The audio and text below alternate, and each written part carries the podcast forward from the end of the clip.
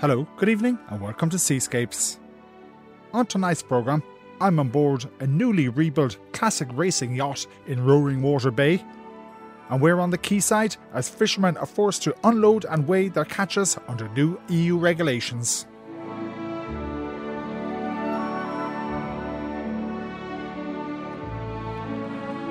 More than two years ago, I did a report from a shed in West Cork where work had just started on a complete rebuild of a 100 year old racing yacht.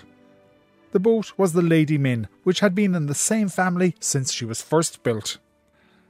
Last weekend, on a beautiful late summer morning, I saw her again, after she'd just been relaunched by her owner, Simon O'Keefe. We took her on a sail out among the 100 islands of Roaring Water Bay with Simon and two friends, Frank Murphy and Neil O'Callaghan. Simon, it's been a two-year journey. It's been yeah, it's probably been more more than two years in the in the end, but and it was slightly held up by COVID, um, but all all to the good. It meant we were able to the piggy bank could keep up with the with the costs of doing the job, so that was a a benefit in, in, in retrospect. We go back and we talk about the job in a while, but we're out here just left Schull this morning. Beautiful sunny morning. It's all worth it. Oh, it, absolutely. I mean, we're we're sailing now out to go around the calves, and she's slipping along. I would say five and a half knots in about uh, twelve knots of wind, and she's clearly a fast boat. And the other thing that's really pleasant about her, she's quiet. You're not hearing a whole lot of smashing and thrashing, and I always think that's a sign of a fast boat. Okay, yeah, that, that is right. Actually, there's nothing flapping. No, there's no water coming in over the side. No, no, she's and and she's sailing nice and upright. Um, and it seems to be, as I say, quick. I mean, I keep hearing people keep saying to me, she's a very quick boat. But this is my fourth time out on her with you. So uh, I'm, I'm only learning uh, at this stage. You only launched her two weeks ago? Two weeks ago on, on the Wednesday, the 14th of August. Um, I reckon probably jokes aside, about 119 years after she was originally launched, because the, one of the first races she raced in was on the 20th of August, 1902 uh, in Bantry, which she won. Let's talk about her, Lady Min. Well, Lady Min, the original Lady Min is my great grandmother, um, Minnie Lyons. Um, the boat was built. There's, there's, this is actually Lady Min 2. There was an older one, um, and apparently she was a right dog. Um, she was still in, in the Royal Cork in the 50s, um, but she wouldn't go. So, as far as I know, uh, my great grandfather, Morris, uh, took a design out of the rudder, as in capital T, capital R. It's a magazine, and it used to publish full designs. And it's a Herreshoff design, and I think this is like a Buzzards Bay design. So what what Herreshoff called a bay sailor with a B, um, you know, big open boat, quick, um, not designed for ocean sort of conditions, um, but grand for the sort of situation we have here in Roaring Water Bay, which would match, you know, say Narragansett Bay and these sort of places in Connecticut or, or, or in New England. So, what length is she? And made completely of wood. She's she's thirty foot one and one half inches uh, overall. Uh, she is completely of wood. Uh, we've reused about sixty percent of the planking because, uh, for pragmatic reasons, we couldn't get planks long enough. Um, for a 30 foot boat, you need about 33 foot planks. Um, and they have to have less than, well, this is Tiernan's rule, they have to have less than one knot uh, per metre in the wood. And trying to buy that wood was just, you know, beyond, uh, it was just really? impossible. Yeah, yeah. Where, so, where did you source it in the end? Oregon Pine, Oregon. Yeah, where my daughter's from. So uh, we we uh, you know bought what was absolutely necessary. So the keel is the original keel. Um, the deadwood is new, the but the, the keel, the keelson, uh, are are uh, as was. Um, the rudder is new, much bigger rudder than she had. Uh, we wanted to sort of increase her manoeuvrability. Yeah, I've just been helming her there now. She's quite easy to go. Yeah, she is, and and she'll you know give her a shove and she'll she'll steer. She's she's very responsive. Okay. So that's uh, and that's going to be useful in close quarters with a with a bowsprit sticking out in front. When I saw her last, it was just, she was just an open boat. Most of the ribs were out; they were just being replaced. Yeah, that's that's right. She's she was in shocking condition. I, I have a photograph. I don't know. I shared with you where the bow is out of her, um, and so the, the, the, the, the planks are just open frontwards, and I say it, it looks more like orthodontistry than anything else. That was her, her worst moment. But um, she's one, one of the one of the ribs is now the flagpole aft of the old ribs. So we replaced all of those um, for insurance purposes. There's there's some work that just had to be done anew. All the combings here they look like teak to me. Yeah, that's all teak. Um, and uh, she's got a the the only sort of un original bit is we did the deck uh, in marine ply because first of all to keep her dry but more importantly it gives her enormous strength uh, okay. that you wouldn't have with a plank deck. Yeah. Now down below there's quite a large cabin, but there's nothing down there really. There's there's nothing down there. The the plan is is to put in a couple of basic bunks and uh, you know like a portaloo and a, and a, and a, you know a cooler box. But um, as I said, bay sailor. So it would be great for you know going out to Cape Clear for a night and having a few pints. Yeah. And you could come down and crash on the boat. Uh, that that sort of thing. Uh, no engine. No, no engine, nor will she have. Um, where she's got a big sweep oar. It's not on her yet, but a big sweep oar. So that's worth about one and a half uh, horsepower. You can do quite a lot with these. It's a Chinese sort of design of an oar. Okay, so that will hang off the back and you just row. And just knock it out when you need it. It'll be under here. Knock it out when you need it, and you can force her along with that. Yeah. So I've I've seen guys do it, you know, in marinas and the like, quite successfully, and it's it's surprising how, how, how good they are. All the masts, all the spars new. The mast is new. Um, the main boom is new. The gaff is the original and the blocks. You, you, obviously had them all made. Yeah all those blocks are are you know handmade um, original design. They've come from germany. Um, and uh, they're really you know they add that sort of bit of uh, or they retain that bit of authenticity. Who did the work for you? Um, Tiernan Rowe, he's uh, a boat builder originally from Mullingar who went to Germany, learned his trade there, um, where I spent seven years. So he and I have a sort of he's an affinity for Germany, and so do I, and and, and you know German thoroughness. And he then came back here and he worked in Rossbrin Boatyard and then set up on his own. And I think I was saying to you before, he came to me and said, You know, Simon, she's going to fall off of her trailer. It's a metal trailer that was falling apart. So why don't we just get going? And rather than do a lump sum agreement or anything, we just said, Look, sure, do you know what? We'll, we'll, we'll, we'll just tap away. So we said to him, You don't do any more work than I have money. And so between the two of us, you know, he's been really good in in a pragmatic way. He found other work when I didn't have the money mm. to keep up with it. And um, uh, you know, didn't pressure me or anything like that, and and so it's been a really good symbiosis. And, and his workmanship is, I mean, look around you, it's superb, absolutely superb. It's a labour of love for him and for you. Yeah, yeah, yeah, yeah. I, I keep saying to everyone, uh, the way it actually works is Tiernan does whatever the hell he wants, and I pay him, and that's that's about the size of it. Frank Murphy, we're out here this morning, just come out of Schull. The Fastnet Rock is over there. What, what are these islands we're looking at? There are dozens well, of islands. What we're looking at now is we're looking straight out at the Fastnet, and we're looking at the Calf Islands here. Both this one here, which is the Western Calf, and then we'll be coming up here which is the Middle Calf, which you will see shortly is one of the best beaches in West Cork. It's totally t- uh, tidal. In the evening with the sun, you get total blockage of wind and everything, and it's just a, like a little piece of the Caribbean. Then beyond that, looking over the islands, you've got Cape Clear, and then as you come east, you've got we're looking first out at the Gascanane Sound, and then we're looking at part of Sherkin, and we're looking at the another island, which is the Eastern Calf. And then, as you look down into Roaring Water Bay, you have Castle Island here, just behind us, and you have inside uh, inside just in front of us here, you have the Carthys, where the Irish Cruising Club meet for their uh, once a year normally, pre-COVID and for their gathering. You have Horse Island, which you can see with the main house and like the end of a galley ship, which is a barbecue yeah. area. Beautiful beaches there. Oh, unbelievable beaches, unbelievable beaches there. That's been recently sold. Castle Island has just been sold to a Frenchman. A Chinese man owns um, Horse Island. And then as you travel down into Roaring Water Bay, you have Jeremy Irons Castle, which is um, shining with the yellow coming through in the sunlight. And then you have the Skeams.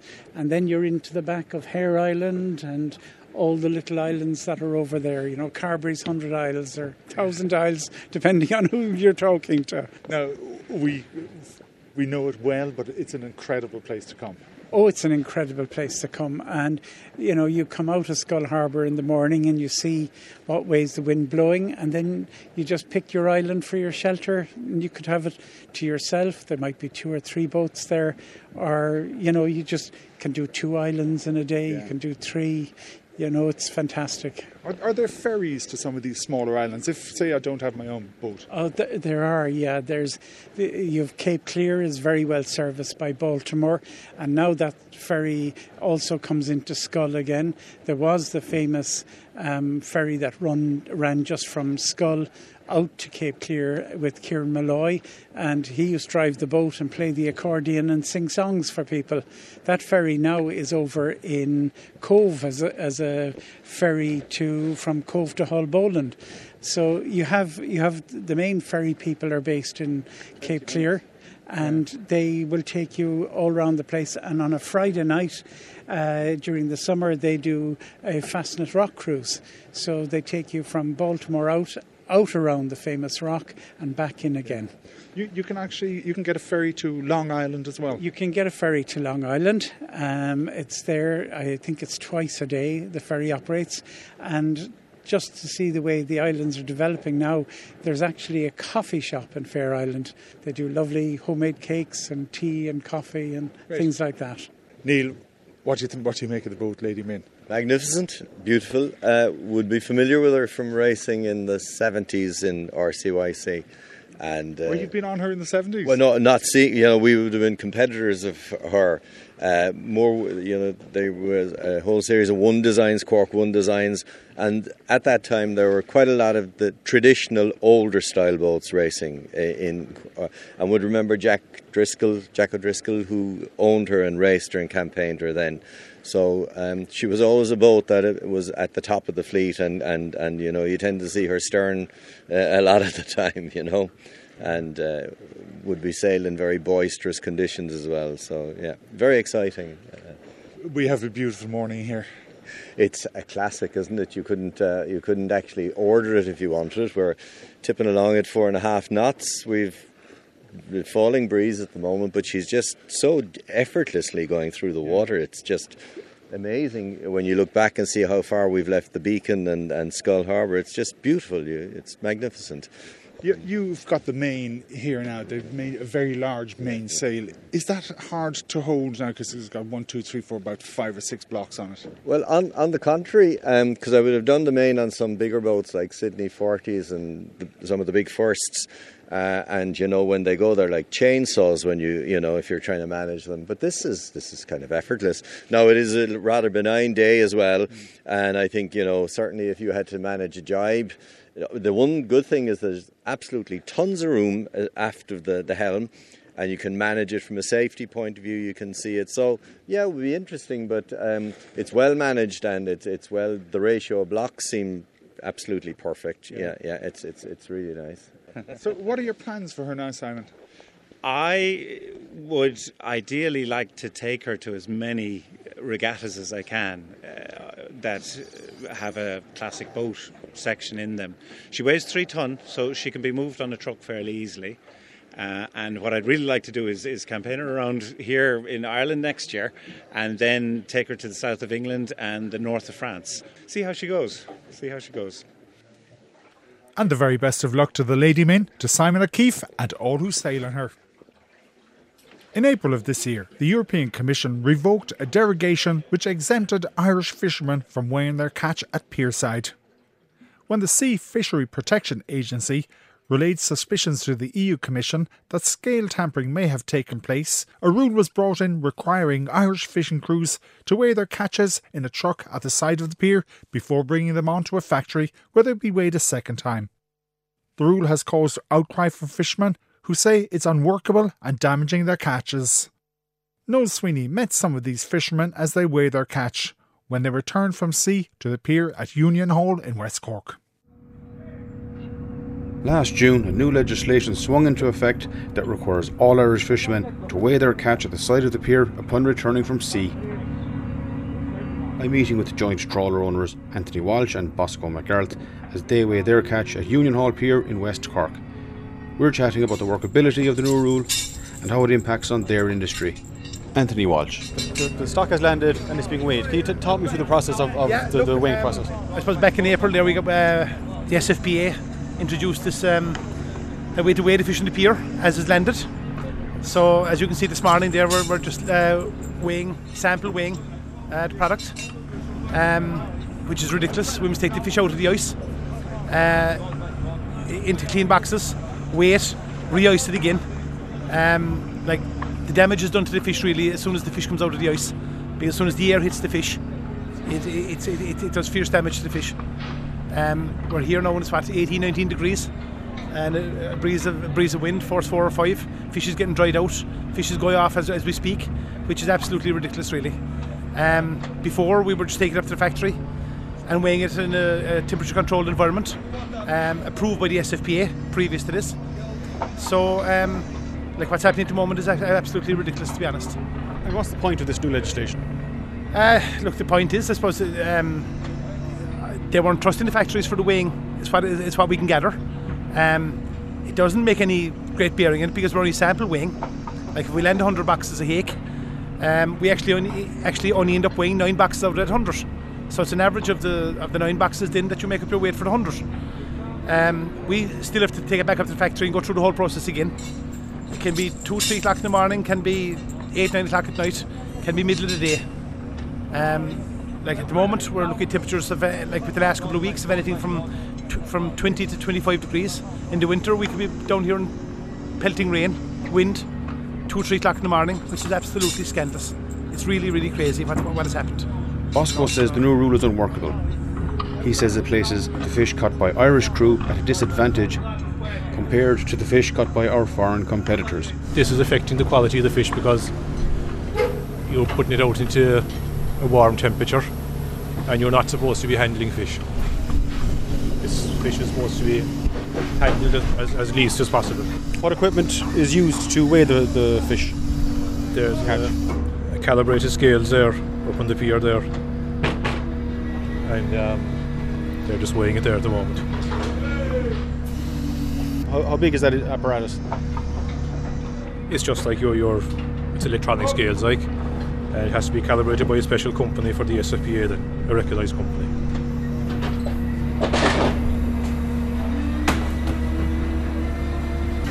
How, how do you see this this new weighing process playing out? How, do, you, do you think it's going to last? Do you think it's going to work? Well, I suppose it can't. It, it can work because if you're trying to sell a product and if the product is not going to be good because of what we're doing right now, how are you going to compete with the other countries? They won't want your fish. It won't be good enough. Have you seen adverse effects on the fish because of this directly? Yes, it does. Yeah, it does. Yeah, What have you seen? it just makes the fish soft. It's not as good quality at all. Without like the fish was being weighed in the factory all along anyway. So what's the point? You're doubly handling the fish like you're doubly weighing it, and there's no need. It was already being done. Was already being weighed in the factory anyway. What effect has this process had on the flow of the uh, delivery of the, of the fish?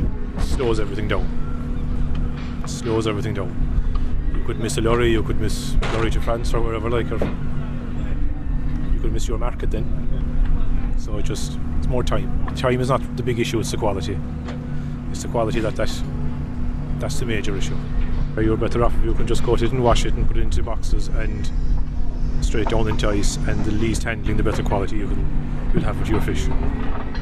Anthony believes the industry is under enough pressure as it is and says the new rule is causing frustration amongst fishing crews. And what's it like being subjected to that? I suppose kind of random scrutiny. Well, like, like we had been doing our job all along, and like they never found a fault with it. Um, we get uh, scrutinised fairly often from the SFPA, and they- they're very happy with our with the system we've in place. They fund um, the uh, EEC fu- funded for our factories to be done up and to put all this process in place. Um, and now they're taking it away from us, which is absolutely crazy. Like to have to come down here two, three o'clock in the morning to go weighing, just to go weighing a few boxes of fish. Um, it's just impossible to get staff. Nobody wants to do it. It's really, I suppose, uh, peeing off fishermen, peeing off the industry itself. And uh, it, it's just something that we don't need at the moment, to be honest. Fishing is hard enough as it is.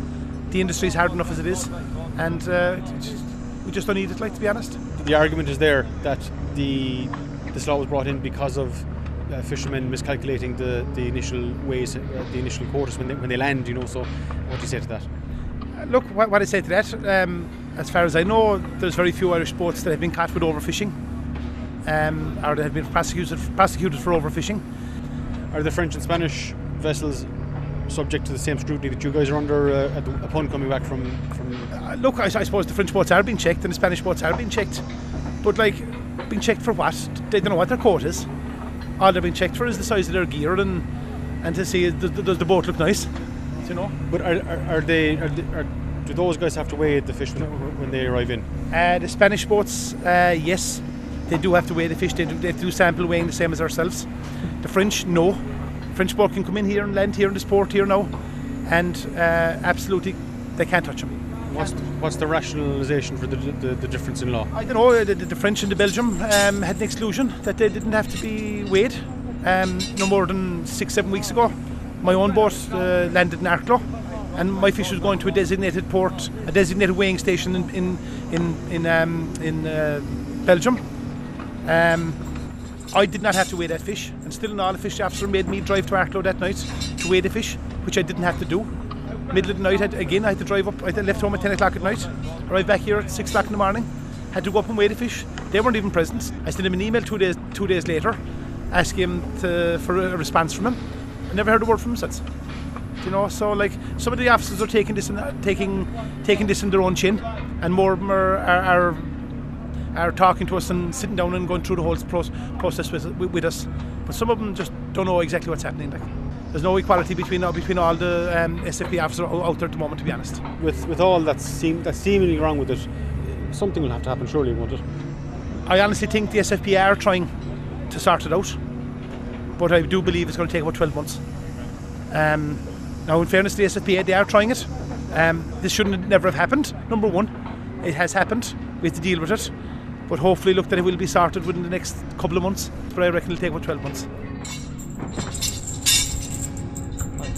Noel Sweeney reporting from the quayside in Union Hall. The Metal Man near Tramore in County Waterford is a well known navigational aid, both from the sea and land. He's more than 200 years old, and now one local man, Michael Cullen, has been moved to song by him. Michael told me something about the Metal Man and how he came to write that song.